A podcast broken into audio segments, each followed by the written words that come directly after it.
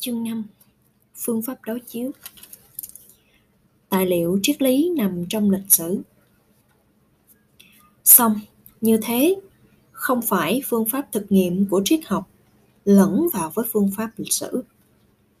Lịch sử triết học với triết học thực nghiệm là khác nhau. Có thể nói rằng nếu duy vật sử quan thuyết duy vật sử quan thuyết về ảnh hưởng của những điều kiện vật chất, sinh hoạt vào xã hội nhân loại, thì triết học thực nghiệm là một loại duy tâm sử quan. Vì nó thuyết về ảnh hưởng của tư tưởng vào cuộc tiến hóa của nhân loại.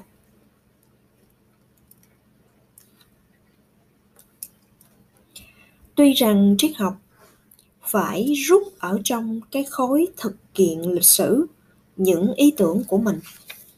Nhưng không phải như thế là nó phải nô lệ vào lịch sử.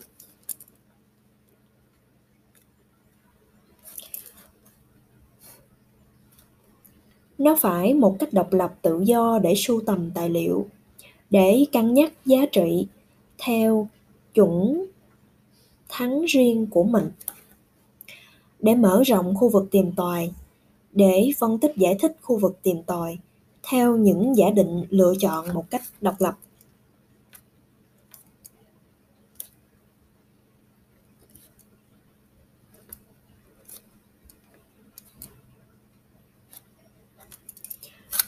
Chúng ta càng mở rộng tầm kiến thức chúng ta càng nhiều, hiểu thêm lên.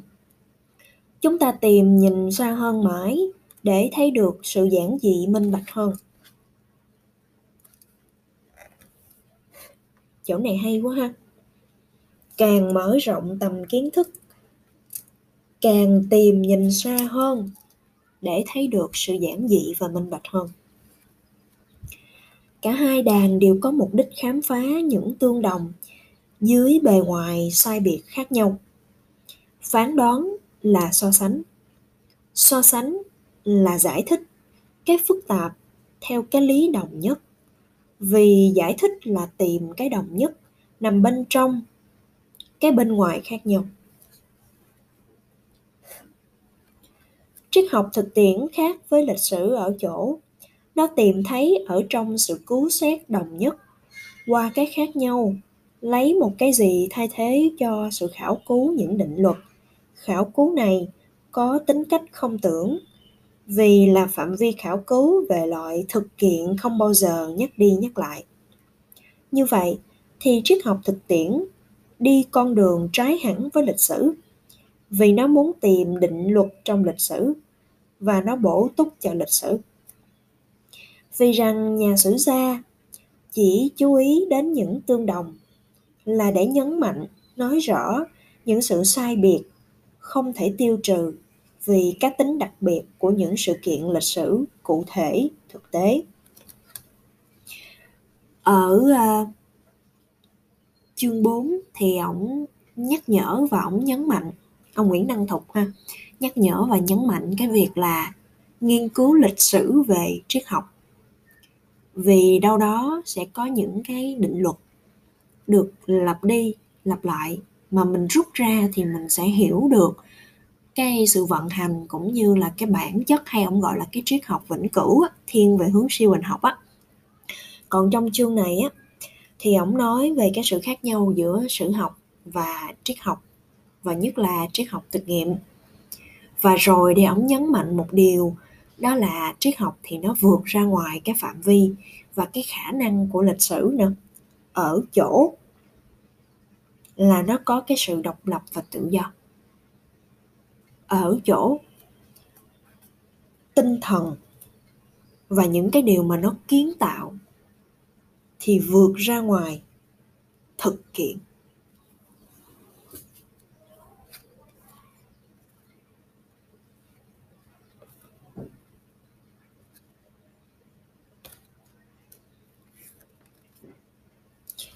Nhà triết học thực tiễn trái lại đòi ở cái thiên sai vạn biệt của thực kiện lịch sử phải xác chứng hoặc là cái đồng nhất tính của định luật đanh thép hoặc cái bất di bất dịch của một số điều kiện thực tế và sự phổ biến đại đồng ở một số thực kiện.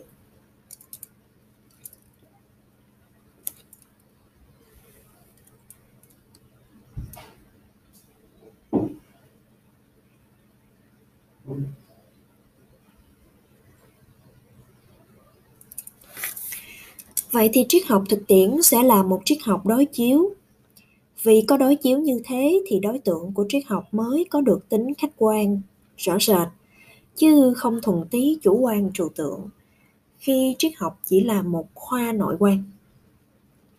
Trong sự đem ra đối chiếu với nhau, các dòng tư tưởng của nhân loại qua các thời đại, chúng ta sẽ có những suy luận về chỗ tương đồng. Như thế dần dần, lần lượt các khoa học tinh thần sẽ trở nên thực tiễn nhờ sự đối chiếu so sánh tỷ giảo triết học sẽ ra khỏi bước đường sờ soạn, sẽ có một phương pháp chắc chắn vững vàng. Khoa luật học sẽ lập trên một cơ bản nhân loại rộng rãi, chừng nào người ta phát định, thuyết đối chiếu luật pháp với nhau, chứ không còn là khoa học mơ hồ trong lý tưởng trừu tượng. Hay thu vào một chủ nghĩa bảo thủ, tập tục, hẹp hòi. Nhân loại học, nhân chủng học, thu lượm những tài liệu để một ngày kia người ta có thể đối chiếu so sánh để giải thích lịch trình tiến hóa của nhân loại, để rọi sáng vào những tác dụng tinh thần của con người và dựng lên một khoa gọi là khoa tâm lý học đối chiếu. Có nhiều khoa học tự nhiên đã tiến bộ. Nhờ có sự đối chiếu, ví dụ như giải phẫu học với sinh lý học, đã tiến bộ nhờ sự đối chiếu của những loại hay giới, có những kiểu khác nhau về sinh hoạt và tổ chức. Vậy, cái gì quan trọng, thiết yếu cho khoa học triết học thực tiễn hơn là sự đối chiếu, so sánh những cơ cấu tâm lý khác nhau, cái nọ với cái kia, làm nảy bật ra đối tượng cụ thể của nó? Triết học thực tiễn không thể lấy con người hay lý tính nhân loại, làm đối tượng có tính chất quá ư trừu tượng. Nó phải so sánh đối chiếu những kiểu nhân loại khác nhau hay những mẫu lý tính khác nhau làm đối tượng. Và những kiểu mẫu đem quan sát càng khác nhau thì người ta càng có hy vọng sự đối chiếu so sánh ấy đem lại kết quả mỹ mãn. Khoa ngữ học có thể bỏ phí mất cái cốt yếu của nó nếu nó chỉ giới hạn vào trong phạm vi nghiên cứu văn pháp của một ngôn ngữ, không đối chiếu so sánh với các ngôn ngữ khác. Khoa triết học thực tiễn cũng vậy. Cũng không thể tìm thấy cái tính chất thực tiễn của nó nếu nó chỉ bo bo nghiên cứu tư tưởng của một văn hóa của mình. Chúng ta hay có khuynh hướng lấy cái mình quen biết để phổ biến hóa ra tất cả nhân loại. Đấy là cái bệnh suy ta ra người vơ đùa cả nắm cho nên, ngày nay, khoa nhân chủng học và nhân loại học đang nhổ rễ những thành kiến siêu hình học bằng cách đối chiếu dân tộc bán khai với dân tộc khai minh.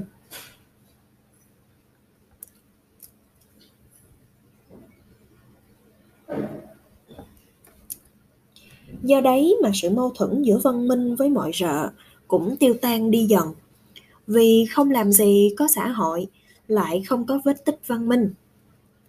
Nhưng lịch sử đã phân biệt rất nhiều, nào phân biệt chủng tộc, nào dân tộc, nào văn hóa, xếp loại nhân loại vào nhiều kiểu khác nhau rất xa, trải qua thời gian đã tồn tại khá lâu. Dân tộc Ai Cập, Do Thái, Mỹ Châu trước thời Kha Luân Bố đều tỏ ra những cá tính rõ rệt. Các xã hội càng biệt lập với nhau và càng khác nhau, cái nọ so với cái kia thì sự đối chiếu của chúng càng đem lại nhiều tài liệu khảo chứng. Mỗi xã hội đã có một lịch sử, lẽ dĩ nhiên nó cũng phải có một triết học. Bởi vì con người biến đổi và con người suy nghĩ.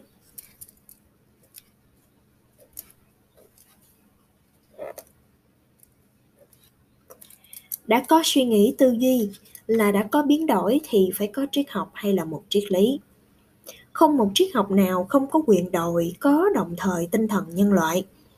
Nhưng mỗi triết lý dù nghèo nàn đến đâu cũng có một giá trị khảo chứng dùng để tham khảo. Khoa triết học thực tiễn áp dụng sự khảo cứu đối chiếu vào tất cả các kiểu nhân loại.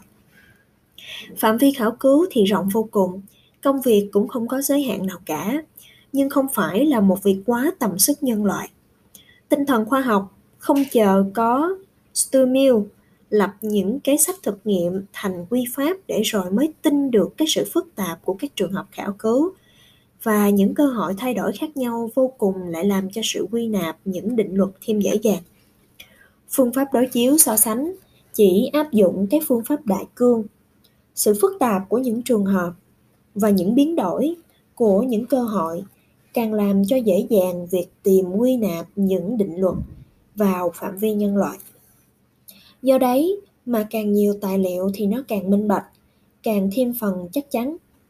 Theo Paul Mason also thì đem các dân tộc bề ngoài giả mang đối chiếu với văn minh, đây là bước đầu để thức tỉnh chúng ta trong giấc ngủ độc đoán. Hiểu dân tộc da trắng qua dân tộc, giả mang cũng chính đáng như giải thích tinh thần dân tộc, giả mang bằng tinh thần dân tộc, da trắng. Người ta sẽ hiểu cả hai bên rõ rệt địa vị của chúng trong sự tương đối của nhân loại. Chừng nào khoa khảo cứu của dân này và dân kia được tiếp nối với nhau, thì các cầu giữa sự khảo cứu, những kiểu mẫu nhân loại bán khai. Những dân tộc rất xa lạ với chúng ta sẽ không tỏ ra chúng ta là sơ khai nữa và trái lại, chúng ta sẽ tự nhận thấy tại chúng ta có nhiều gốc tích sơ khai nguyên thủy. Đứng về quan điểm lịch sử mà xét, những dân tộc gọi là giả mang thì chúng sẽ tỏ. Có điều, cộng thống với các dân tộc đã tiến hóa về mặt lịch sử. Cái điều ấy tạm thời, hay là tính chất sơ khai tự nhiên bản nhiên? Chúng ta sẽ sát nhập vào nhân loại bằng con đường lịch sử. Vậy, công việc cần phải cấp bách nhất bây giờ là áp dụng phương pháp đối chiếu so sánh vào các đoàn thể nhân loại đứng mô giới trung gian giữa đoàn thể văn minh và văn minh kém hơn. Chỗ này á, không phải là chỉ có cái sự đối chiếu so sánh là nó thành tựu cái chuyện là mình nhìn rõ, mồm một về những cái điểm hay ho hoặc là những cái điểm khác biệt, mà nó phải có một cái bộ quy chuẩn đủ sức bao quát. Để không xa vào cái bẫy là văn minh hơn hay văn minh kém. Và chỉ dùng cái văn minh để mà đo. Và lại đo bằng cái đầu óc tư tưởng, quan niệm, ý thức hệ của người da trắng hoặc những người có khả năng đi đo. Như vậy thì nó vẫn còn rất là thiên lệch. Tuy triết học đối chiếu tỷ giáo phải là phổ biến nhưng chúng ta có quyền giới hạn vào sự khảo cứu các dân tộc đã có lịch sử trong các thành phần nhân loại có thể được khảo cứu lịch sử chúng ta chỉ thấy có ba khối mà sự tiến hóa trong vòng 3.000 năm luôn song hành với nhau. Đấy là khối có một quá khứ đã rõ rệt. Khối Âu Châu, khối Ấn Độ và khối Trung Quốc.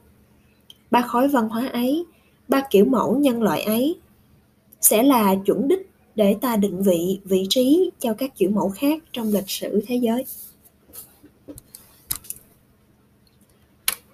Tuy nhà triết học đối chiếu không bỏ sót hay lãnh đạm với bất kỳ cái gì có tính chất nhân văn cả, nhưng phần cốt yếu của chương trình thì thực tế mà nói vẫn là sự đối chiếu những cơ cấu tinh thần của ba trung tâm nhân loại chính vĩ đại ấy. Trung tâm nhân loại này có chung một đặc điểm là trong khoảng 3.000 năm gần đây, chúng còn giữ được truyền thống, tính riêng biệt, lịch sử còn đích xác. Tuy những dân tộc tộc này không cổ kính được bằng dân tộc Ai Cập, ba tỷ luân. Chúng không ảnh hưởng rộng vào thế giới văn minh như dân du mục Mông Cổ, Thổ Nhĩ Kỳ. Chúng không in dấu mạnh vào các dân tộc ở tất cả các miền cự lục địa như tinh thần Hồi giáo. Nhưng chúng cũng có một điểm là lịch sử phát triển song hành đồng thời với nhau, liên tục ít ra trong khoảng một kỷ nguyên rưỡi gần đây. Chúng đã cống hiến vào văn nghệ, mỹ thuật, khoa học theo ba nền truyền thống có ý thức mỗi khu vực mỗi lý tưởng riêng biệt những tư tưởng đạo lý của chúng cũng nguyện vọng về nhân sinh cũng không ngừng kích động lên những hệ thống suy luận những hệ thống tư tưởng mà không riêng gì ở âu tây phải là thành phần cho cái triết lý trường cũ rồi vậy